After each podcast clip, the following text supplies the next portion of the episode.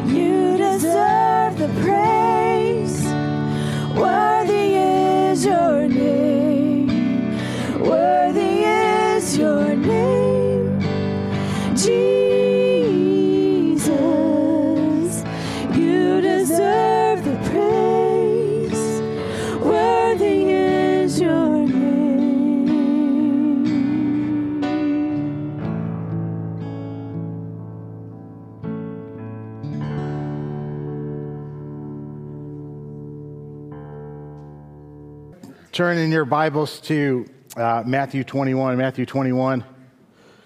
Today is Palm Sunday.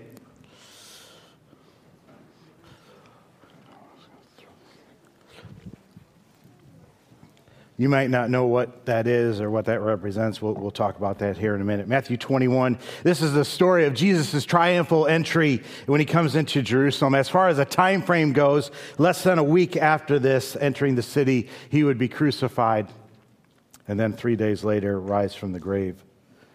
Uh, how many of you have trouble sometimes understanding Scripture when you read it? Is there anybody? I want to give you one tip. that I do, that I was taught, that really helps me, and I pray that it does you. But um, when you are reading a passage of Scripture, all right, you need to do a lot of noticing. Okay? That's my tip. Do a lot of noticing. Don't just say, What does this mean? How do I apply it? And that stuff right away. You've got to notice things first. Notice the things that stand out. Notice the things that cause you this ask, Oh, I wonder what that was about, right? And then after you notice, start thinking and praying for God to reveal those truths to you. Um, I want you to do some noticing as we go through this passage. Would you stand with me? We want to be people that honor God's word. We want to be people that pray, right? We want to be people that fellowship together. Everything that that verse that was brought up said in that video. Matthew 21, beginning at verse 1. As they approached Jerusalem and came to Bethphage on the mountain of Olives, Jesus sent two disciples, saying to them, Go to the village ahead of you, and at once you will find a donkey tied there with her colt by her. Untie them and bring them to me. If anyone says anything to you, say the Lord needs them, and he will send them right away. This took place to fulfill what was spoken through the prophet. Say to the daughter Zion, See, your king comes to you, gentle and riding on a donkey, on a colt, the foal of a donkey. The disciples went and, went and did just as Jesus had instructed them. They brought the donkey and the colt and placed their cloaks on them for Jesus to sit on. A very large crowd spread their cloaks on the road, while others cut branches from the trees and spread them out on the road. The crowds that went ahead of him and those that followed shouted, Hosanna to the Son of David! Blessed is he who comes in the name of the Lord! Hosanna in the highest heaven! When Jesus entered Jerusalem, the whole city was stirred and asked, who is this? The crowds answered, This is Jesus, the prophet from Nazareth in Galilee. Jesus entered the temple courts and drove out all who were buying and selling there. He overturned the tables of the money changers and the benches of those selling doves. It is written, he said to them, My house will be called a house of prayer, but you are making it a den of robbers. The blind and the lame came to him at the temple and he healed them.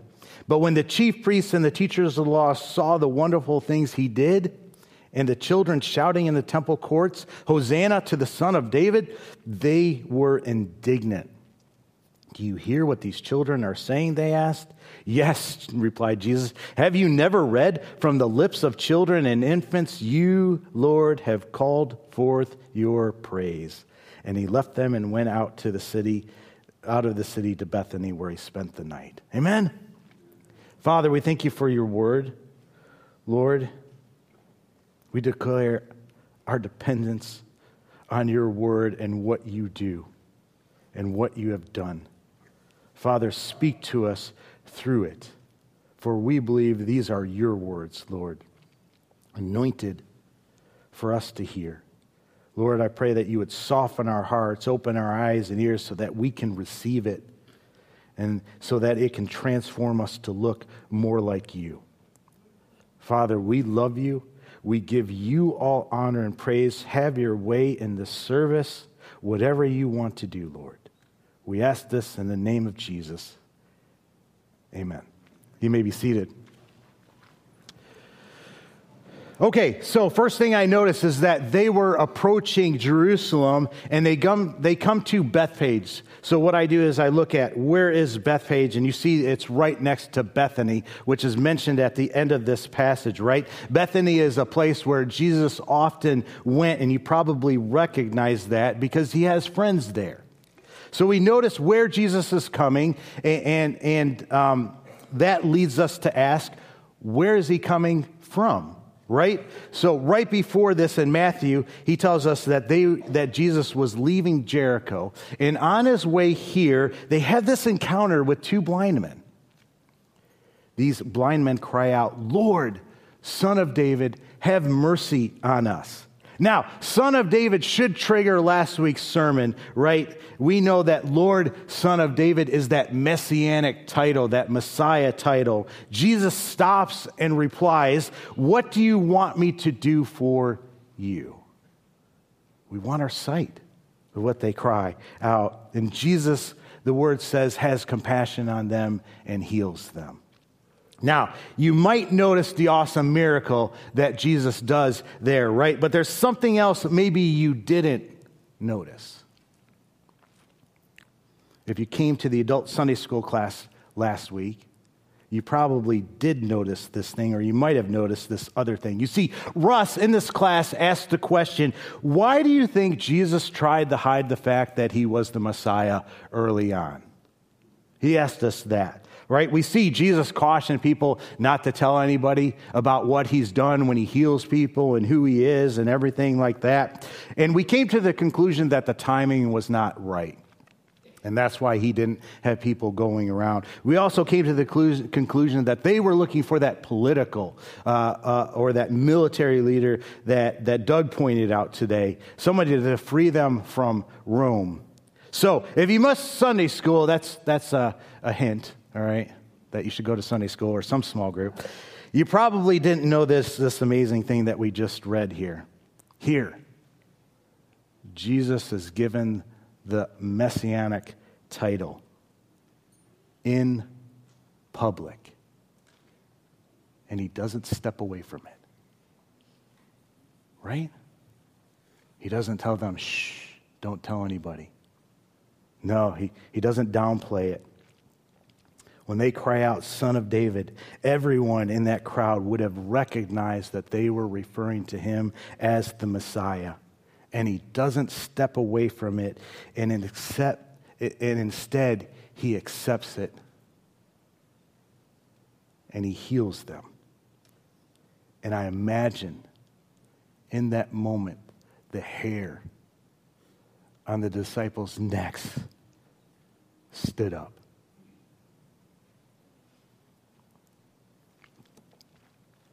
I wonder if they started looking at each other. I wonder if Peter looked at John and said, Is it time?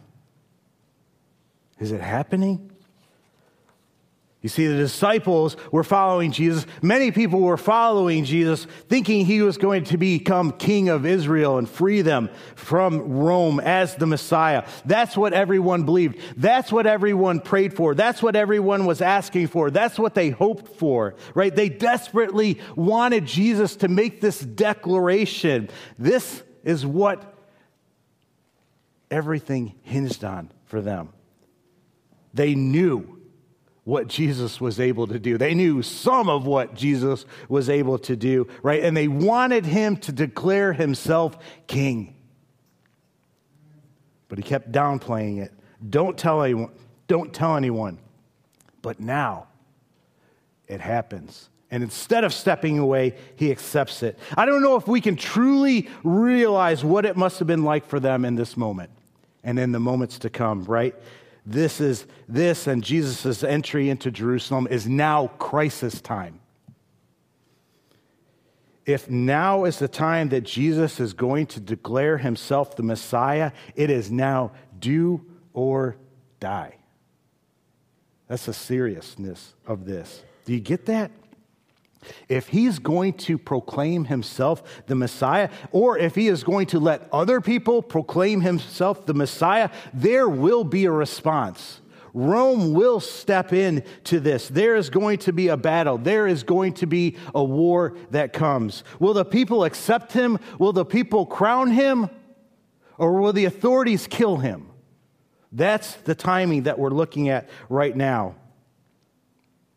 And realize Whatever happens to him will happen to his closest followers, most likely as well. It's all hitting in these moments that we read, and in this moment right here, it's do or die. And this sets the stage for the triumphal entry that he makes into Jerusalem. They must have been thrilled, and they must have been terrified at the same time because people had made this claim before and they either were shut down, killed, or rejected, right? But they know this Jesus is far different, right? Peter recognizes him as the Messiah. The next thing I noticed that I haven't really noticed before, and it ties into this, is that Jesus orchestrates this entry.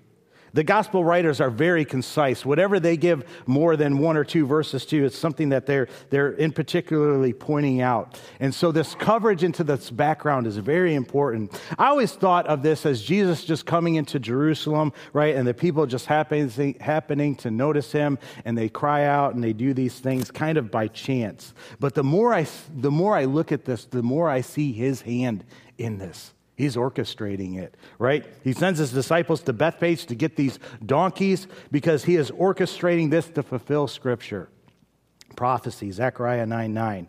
We, we notice that Bethphage already said that is right next to Bethany, where, the, these were two villages that were right outside of Jerusalem. They're very close to, together, and so Jesus would have known both of these places very well because he often went there. We, we know Bethany is where um, Mary and Martha and Lazarus lived, those were his closest friends, right? Jesus would have known these towns, he would have known where the donkeys were in the town and, and who owned them. The people would have known him. There's probably no better place in all of Palestine that had an idea and knew the power of Jesus Christ besides the disciple than the people of these towns. They had seen him raise Lazarus from the dead. I think when Jesus tells them to go grab this donkey, this, this colt, He's expecting there to be a lot of commotion. He's expecting people to ask this question what's going on? The Lord has need of it, is going to be their response. And notice what happens, right? There is this very large crowd that goes ahead of him. The crowd was not people from Jerusalem noting that he's coming, not yet, right? It was the people that were following him a large crowd from Galilee and the people from these towns that joined in that had seen his miracles. John 12, 17 through 18 says, Now the crowd that was with him when he called Lazarus from the tomb and raised him from the dead continued to spread the word. They're telling everybody about this. How could you not tell everybody when you see somebody rise from the dead, right? Many people, because they had heard that he had performed the sign, went out to meet him. These are the people that now see him take these donkeys and start to ride in. Right in response, they cut down palm branches and lay them and their cloaks beneath him, before the ground before him, and they shout, Hosanna to the Son of David. Blessed is he who comes in the name of the Lord. Hosanna in the highest heaven. We're told this great commotion, this, this crowd, right, stirs up the whole city of Jerusalem.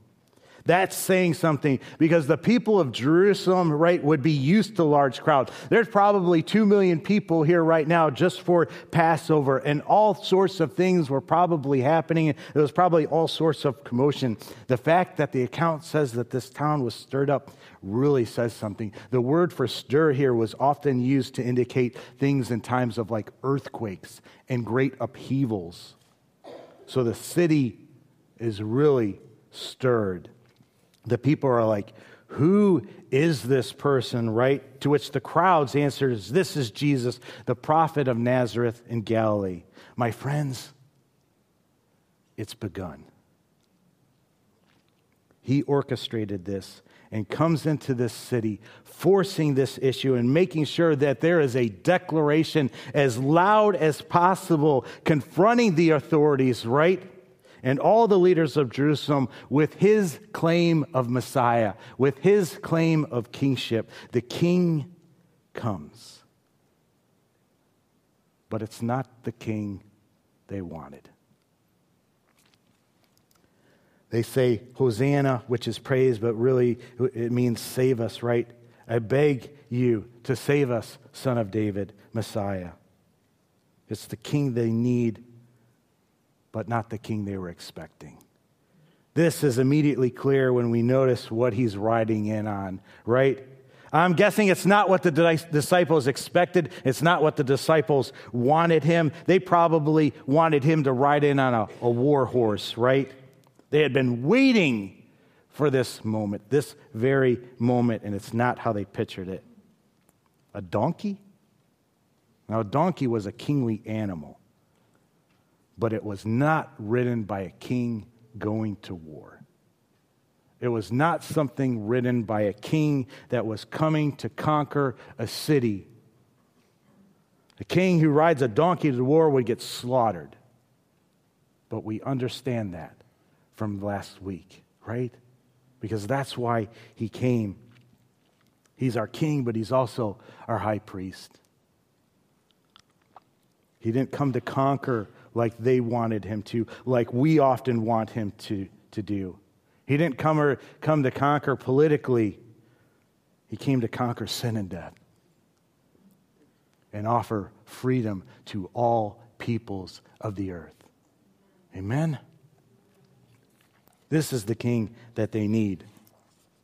We have to see this confrontational nature of this passage and understand it. Jesus is forcing the issue here. Jesus is the servant, the ultimate high priest, but he is also Lord. He's incredibly humble, incredibly compassionate in all things, right? But he is not modest in the fact that he is bold. He makes incredible claims that would have challenged everyone, right? He, he demonstrates godly authority.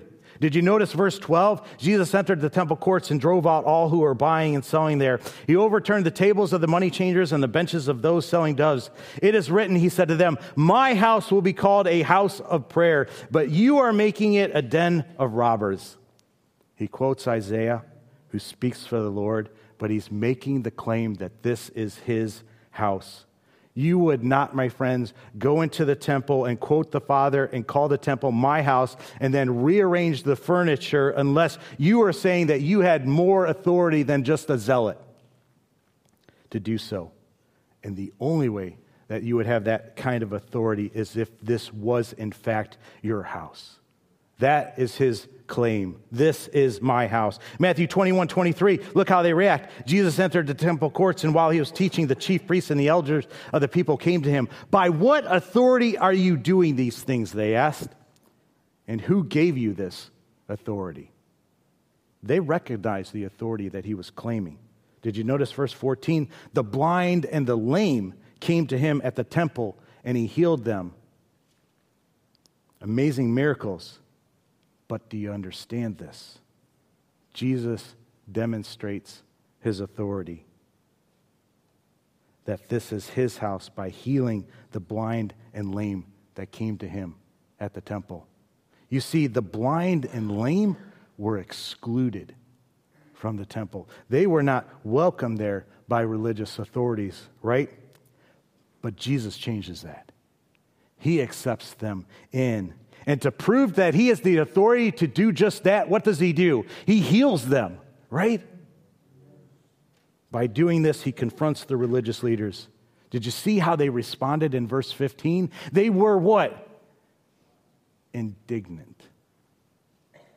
They're indignant. They've seen the blind healed, they've seen the lame healed. They're indignant. They saw the wonderful signs. They were confronted by the claims of his lordship. and who cares? The children saw it, right? And they recognized it. Some of you might be too smart in your eyes to see, too sophisticated. I'm too knowledgeable. I know too much. But the children got it. And they shout, Hosanna to the Son of David. Again, Jesus accepts their praise, the title, and does not stop them. The religious leaders recognize this and they ask Jesus, Do you hear what they're saying? In other words, stop them from saying that. But Jesus doesn't. He accepts the praise. It's time. That, my friends, is how Jesus comes to every person, right? It's confrontational. It's crown me or kill me, crown me or reject me. There is nothing in the middle that is acceptable with him. As you read through the Gospels, all the claims that he makes demands a response. He's either crazy for doing all of these things in the temple, crazy for all the things that he sets and says right, or he's somebody to be bowed down to. You can value Jesus as a shepherd you can value Jesus as a friend, a father, a bridegroom, but you should you have to accept him and recognize him as Lord before you do any of those other things. He will not be any of those things if you will not make him Lord. Either I'm your king or you're your king and you have a kingdom that's in opposition to mine. There is no middle ground, right? Throughout the scriptures, we see this that, that, he wants all of us. Matthew 22 37 says, Jesus said, Love the Lord your God with all your heart, with all your strength, with all your mind, right? Jesus 6 24 states, No one can serve two masters. Either you will love one and love the other, or you will be devoted one and despise the other. Love one and hate the other, or be devoted one and despise the others. Jesus will not share his throne with you. In Revelation, he spits out the lukewarm. And that's how many of us are trying to follow him today. We are trying to retain our kingship, right? You can be my savior, but I'm going to remain on the throne. I'm going to decide what I want to do with my life. This is my money. This is my time. This is my will, my friends. That will not work. He will not share his throne, and he will come to you and say, Crown me or reject me. Make the decision. He told his disciples, Whoever wants to be my disciple must deny themselves and pick up their cross and follow me, right? You want to follow Jesus, you have to die to your will, to your way. Period. I know there are people in here that think that's extreme. You like Jesus, you admire him, you pray to him sometimes, right? But you don't like this idea that he has to be the center of your life and everything must revolve around him. You want Jesus to do things for you, but you will not make him Lord. And I bet it doesn't work for you. And I bet it's extremely frustrating for you. You see, Jesus isn't magic.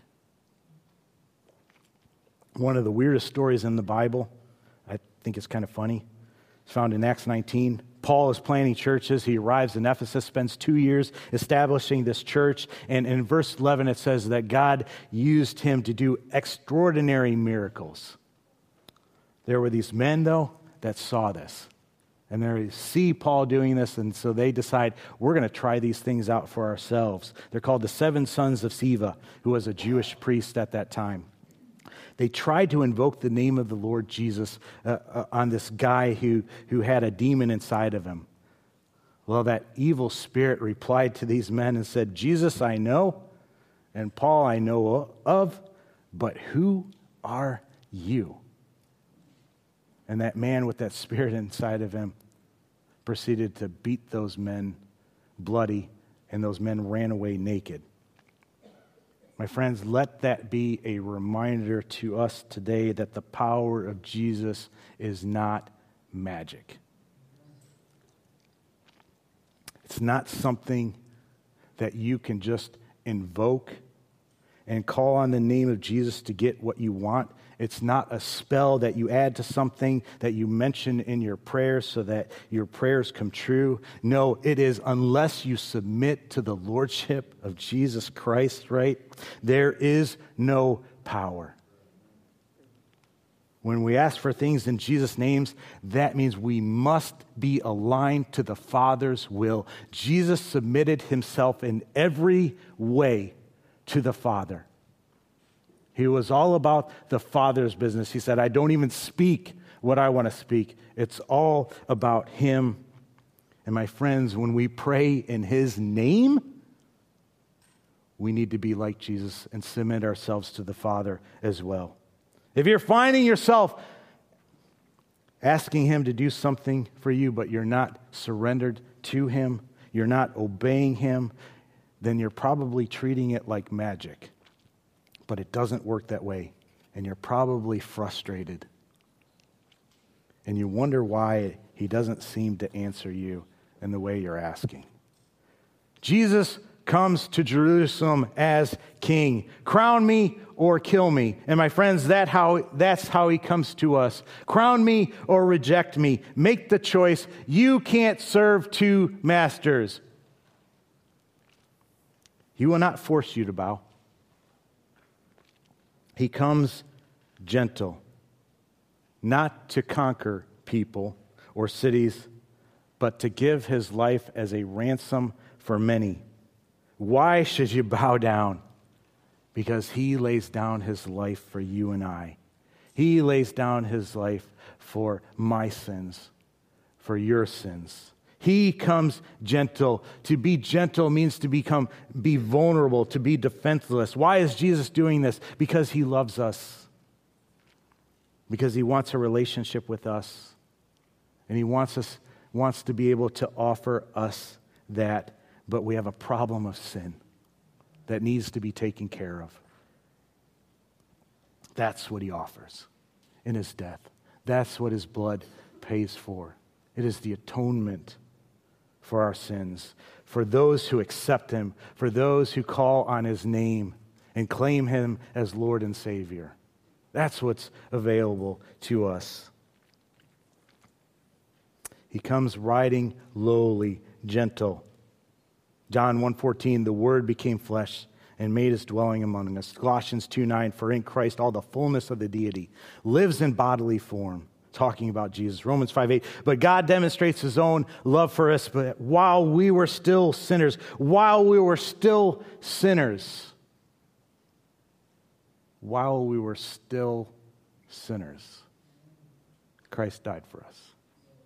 He doesn't say, get it cleaned up and then come to me while we are still sinners.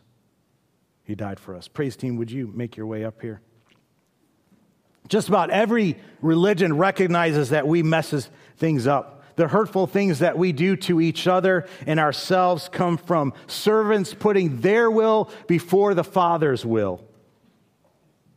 We put what we want before God the Father's will. We have our own throne Instead of bowing down to his, we play God.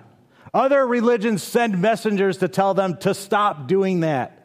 It's wrong. You shouldn't do that, right? But Christianity says that's just a band aid. That will not help.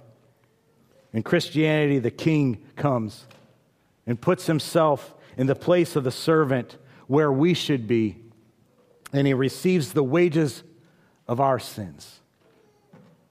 He takes the cup of God's wrath and pays the price so that we can find forgiveness and freedom for all our guilt and shame. Why bow down? Because that's what he's done for us. That's what we recognize during this season. Right? If he would have been the Messiah they wanted, think about how that would have turned out, right? If he would have rode in on that war horse and simply conquered Rome and freed Israel, what would we do with all our guilt and shame? We'd be bearing it today. What would we do to rid ourselves of desperately trying to be good enough so that we can earn our way to God, to prove to God that we deserve to be His, but always come up short? My friends, we'd be in bondage and slavery still today if he didn't come riding gently. And that's why we recognize and praise him today. Amen. Why bow down? Because he's Lord, because he took our place and died for us so that we could be reconciled to God. My only hope is in that. That is the only hope I have. My only hope is being seen in Christ when the Father looks at me. I have nothing to offer him except for my gratitude, except for to surrender my will to him and be obedient. My friends, will you join me in praising him? Would you stand up? or bow down to Him. We're going to sing a song. And I pray this is a time where we do bow down in our hearts to Him. and acknowledge Him as Lord in whatever way that He speaks to us about, right? Here's my phone. How are my entertainment choices? Am I surrendered to His will about what I watch on here and what I do on here? I thought I had a wallet. I do have a wallet. How are your financial choices? Is Jesus Lord of your finances? Or is this your money and you'll do with it what you want to do?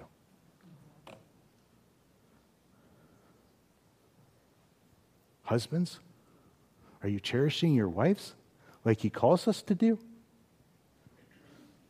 Wives, are you respecting your husbands like you're called to do? Or is this your will? I pray that we bow down. I pray that we recognize him as Lord over everything, whatever that means for you today. And I pray that we offer him a hallelujah, a hosanna, right? Blessed is he who comes in the name of the Lord. All I have to offer him is praise and obedience. Amen.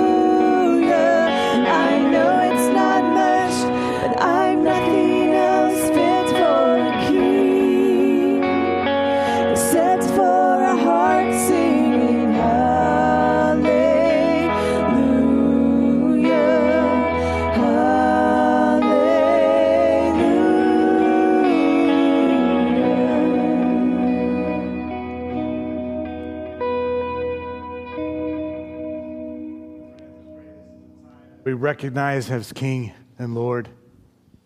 I pray that this is a season of worship for us.